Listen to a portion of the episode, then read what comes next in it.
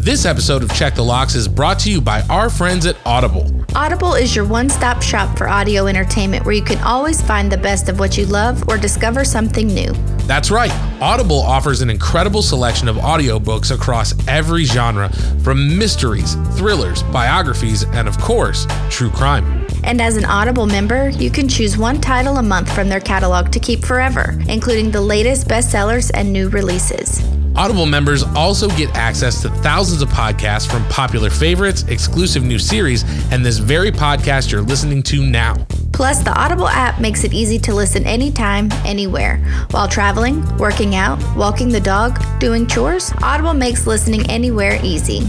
And best of all, Check the Locks listeners can try Audible for free for 30 days. So head over to audibletrial.com slash check the locks or click the link in the show notes to start enjoying Audible today. Warning Check the Locks podcast is a true crime podcast and may contain graphic descriptions of violence, murder, sexual assault, and more. Check the Locks podcast is not appropriate for all listeners. Listener discretion is strongly advised.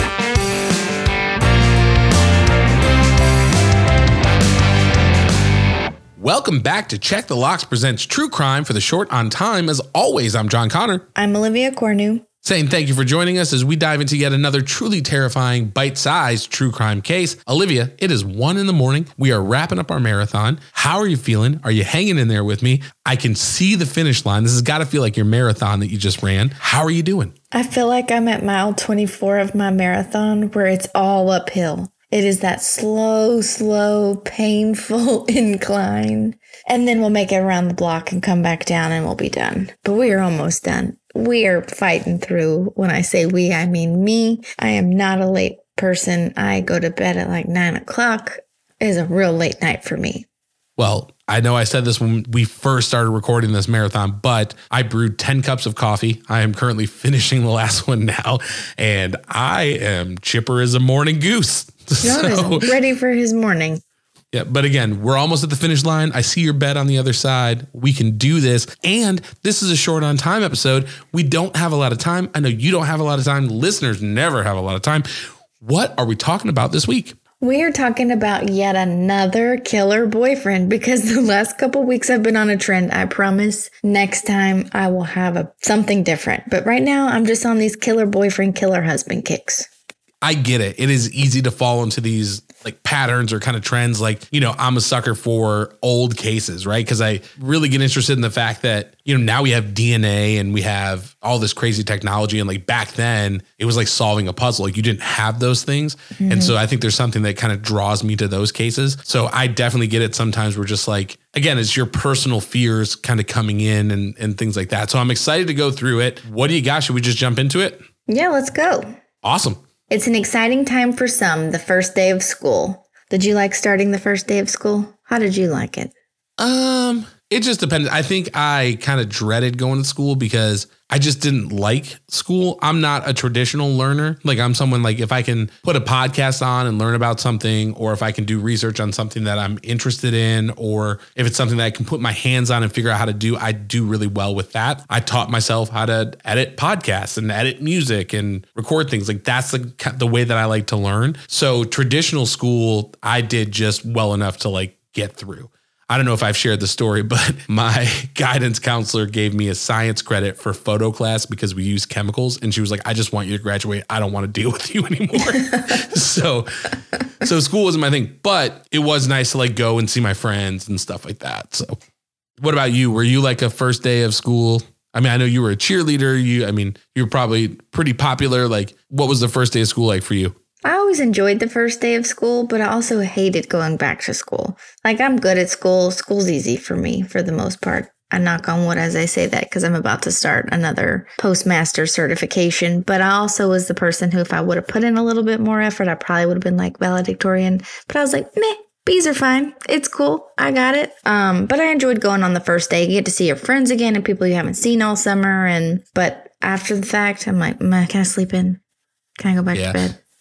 Yeah, I've always been jealous. Like Kara, my wife is like that a lot, where school just comes very, very easy to her. Um, like that environment, she's able to take that information in. She's a good test taker, things like that. And it's just not the way that my brain works. I've learned as I've gotten older. Like I, I'm a verbal processor. Like I have to work through things verbally. And you know, talking in class is not something that teachers like. You know what I mean? It. But, and this is the last thing I'll say about it.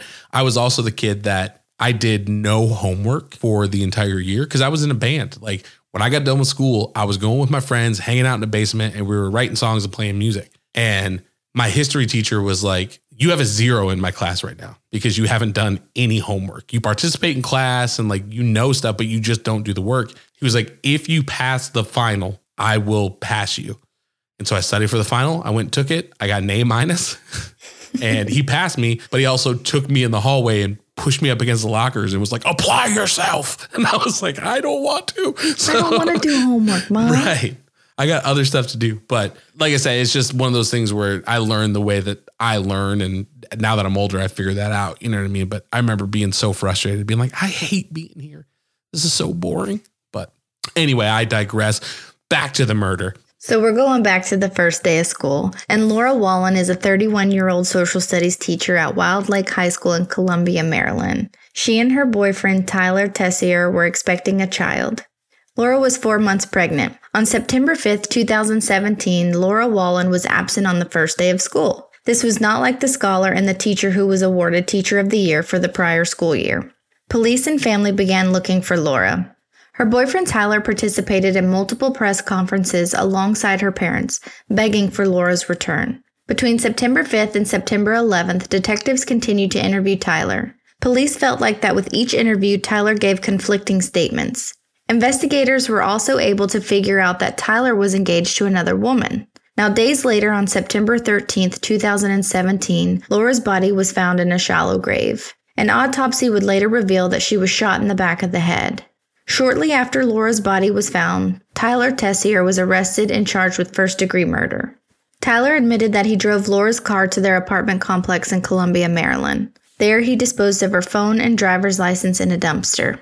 He also removed her license plate from her vehicle. An employee at Gramercy Place Apartments notified police that they had found a license plate at the front apartment dumpster. While police were investigating, they also noticed a 2011 black Ford Escape, which is the car that Laura owned. Detectives were able to trace Laura's last transaction on her debit card to a Safeway store in Olney on September 2nd between 8:30 and 9:30 p.m. They reviewed the surveillance footage that showed Laura and Tyler making a purchase together. Now, Tyler confessed to sending a text message from Laura's phone to her sister the morning of September 4th. As more and more started to point towards Tyler, an acquaintance told police that she was contacted by Tyler to give him a ride to the Gramercy Place apartments. She stated that he told her to lie about giving him a ride should she ever be questioned by the police. The morning that Tyler Tessier was to appear in court, he woke up at 4 a.m., showered at 4:15, and returned to his cell to dress. He was served breakfast around 4:45 a.m. During the correction officer's next rounds, Tyler Tessier was found hanging in his cell. The officer immediately started CPR and EMS took over around 5:15 a.m. At 5:32 a.m., the morning of opening statements, Tyler Tessier was pronounced dead in his jail cell. The Montgomery County Attorney's Office made a statement that Tyler was alone in his cell at the time of his death and there were no signs of foul play. Now, there's speculation that Tyler found out that Laura was having a meeting with his supposed fiance, that she had found out about it, and was going to tell her that she and Tyler were having a baby. And so there's some speculation that he killed Laura in hopes of her not telling his fiance that he was pregnant. You know, these cases are always super hard for me because it reminds me of cases like the Chris Watts murders, you know, where it's if you just don't want to be in that relationship, just don't be in that relationship. Yes, 100%.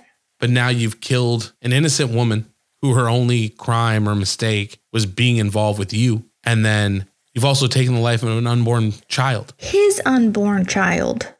Yeah. And it's just heartbreaking because, you know, I would imagine that Laura, before she found out about whatever was going on with this other woman, you know, that's an exciting time. Like you're excited to have a baby and you're thinking about nurseries. You know, I remember when Kara was pregnant, it was, you know, what color are we going to paint the nursery? And like I was putting the crib together and like making sure everything was ready. And, you know, it's a scary time, but it's an exciting time. And just thinking about how she must have been feeling. And then if it is true that she did find out, like that would just make your world collapse. You know what I mean? Then you're like, oh man, I'm having a baby with this guy who was engaged to somebody else, you know, and then for that guy just to snatch her life away from you is is absolutely awful. It's heartbreaking. I mean, clearly he was devastated about it. He took his own life. Not that that makes it right, but I mean, ultimately, I think he realized he made a mistake. One would hope. There's also the, the coward effect that I say. Like, man up, you killed your wife and your unborn child, sit through your trial, and get the sentence that you deserve. I think for me, I'm leaning more towards that. I think that it was he knew that he was going to potentially be in prison for the rest of his life. It sounds like they had more than enough evidence that he was going to be convicted. And to me, it sounds like instead of, like you said, owning up, I did this terrible thing, I did the crime, I literally have to do the time. It's a fear thing. We're like, oh, I'm not going to make it in prison. So I'll just kill myself and avoid the whole thing, you know? And I'm sure that there's probably some guilt factored into it, but I'm sure in a strange way as well, there's a lot of like self preservation in a sense, you know what I mean? Where it's like, well, you know, especially for people who hurt women and children in prison, like it's not a good place to be, you know? So not at all. I don't know. It's this is one of those things where like and I know we'll talk about the deadbolt test here in a minute. It's not going to make me check my locks, but it makes me angry. You know, it's I don't know. It's just hard. Well, speaking of checking the locks and the deadbolt test, where does where do you put this on your deadbolt test?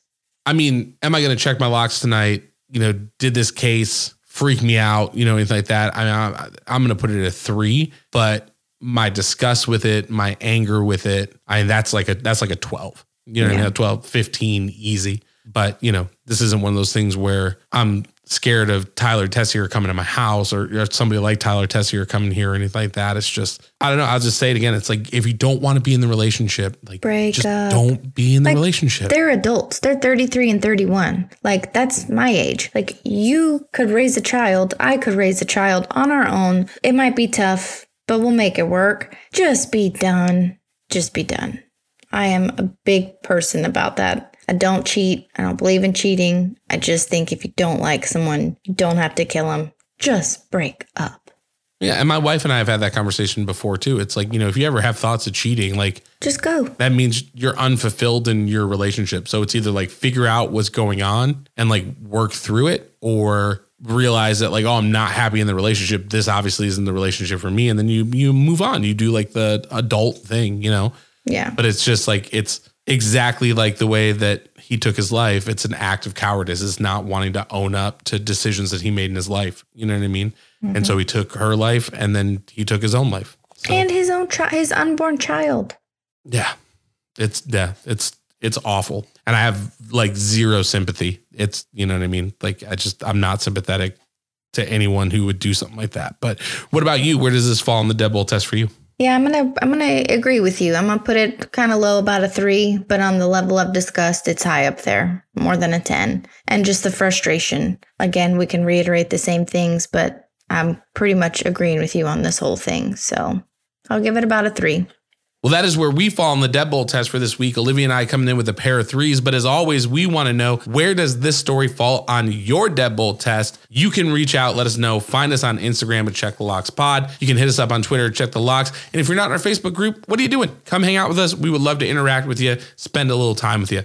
And as always, if you're interested in supporting Check the Locks, you can do so by becoming a patron. Head over to patreon.com forward slash check the locks. You can sign up. We've got a bunch of different tiers, a lot of great benefits, exclusive stickers, mugs, t shirts, all sorts of stuff just for being a member of our Patreon family. So if you want to support us, help us to keep the lights on, that is a great way to do that. And if you cannot support us financially, that definitely is okay. Just listening to the show, sharing what we do with your friends and family means just as much, if not more. So from the bottom of our hearts, if you are sharing the show, you're letting letting people know about us, telling them to tune in. Just know that we appreciate that more than you would ever know, and it is really helping us to grow this community. That is all that we have for this week's episode, but please remember to subscribe to Check the Locks on your favorite podcast app so that you never miss an episode. We will see you next week with a brand new, truly terrifying true crime case. But until then, don't forget to Check the locks. see you next week. Bye.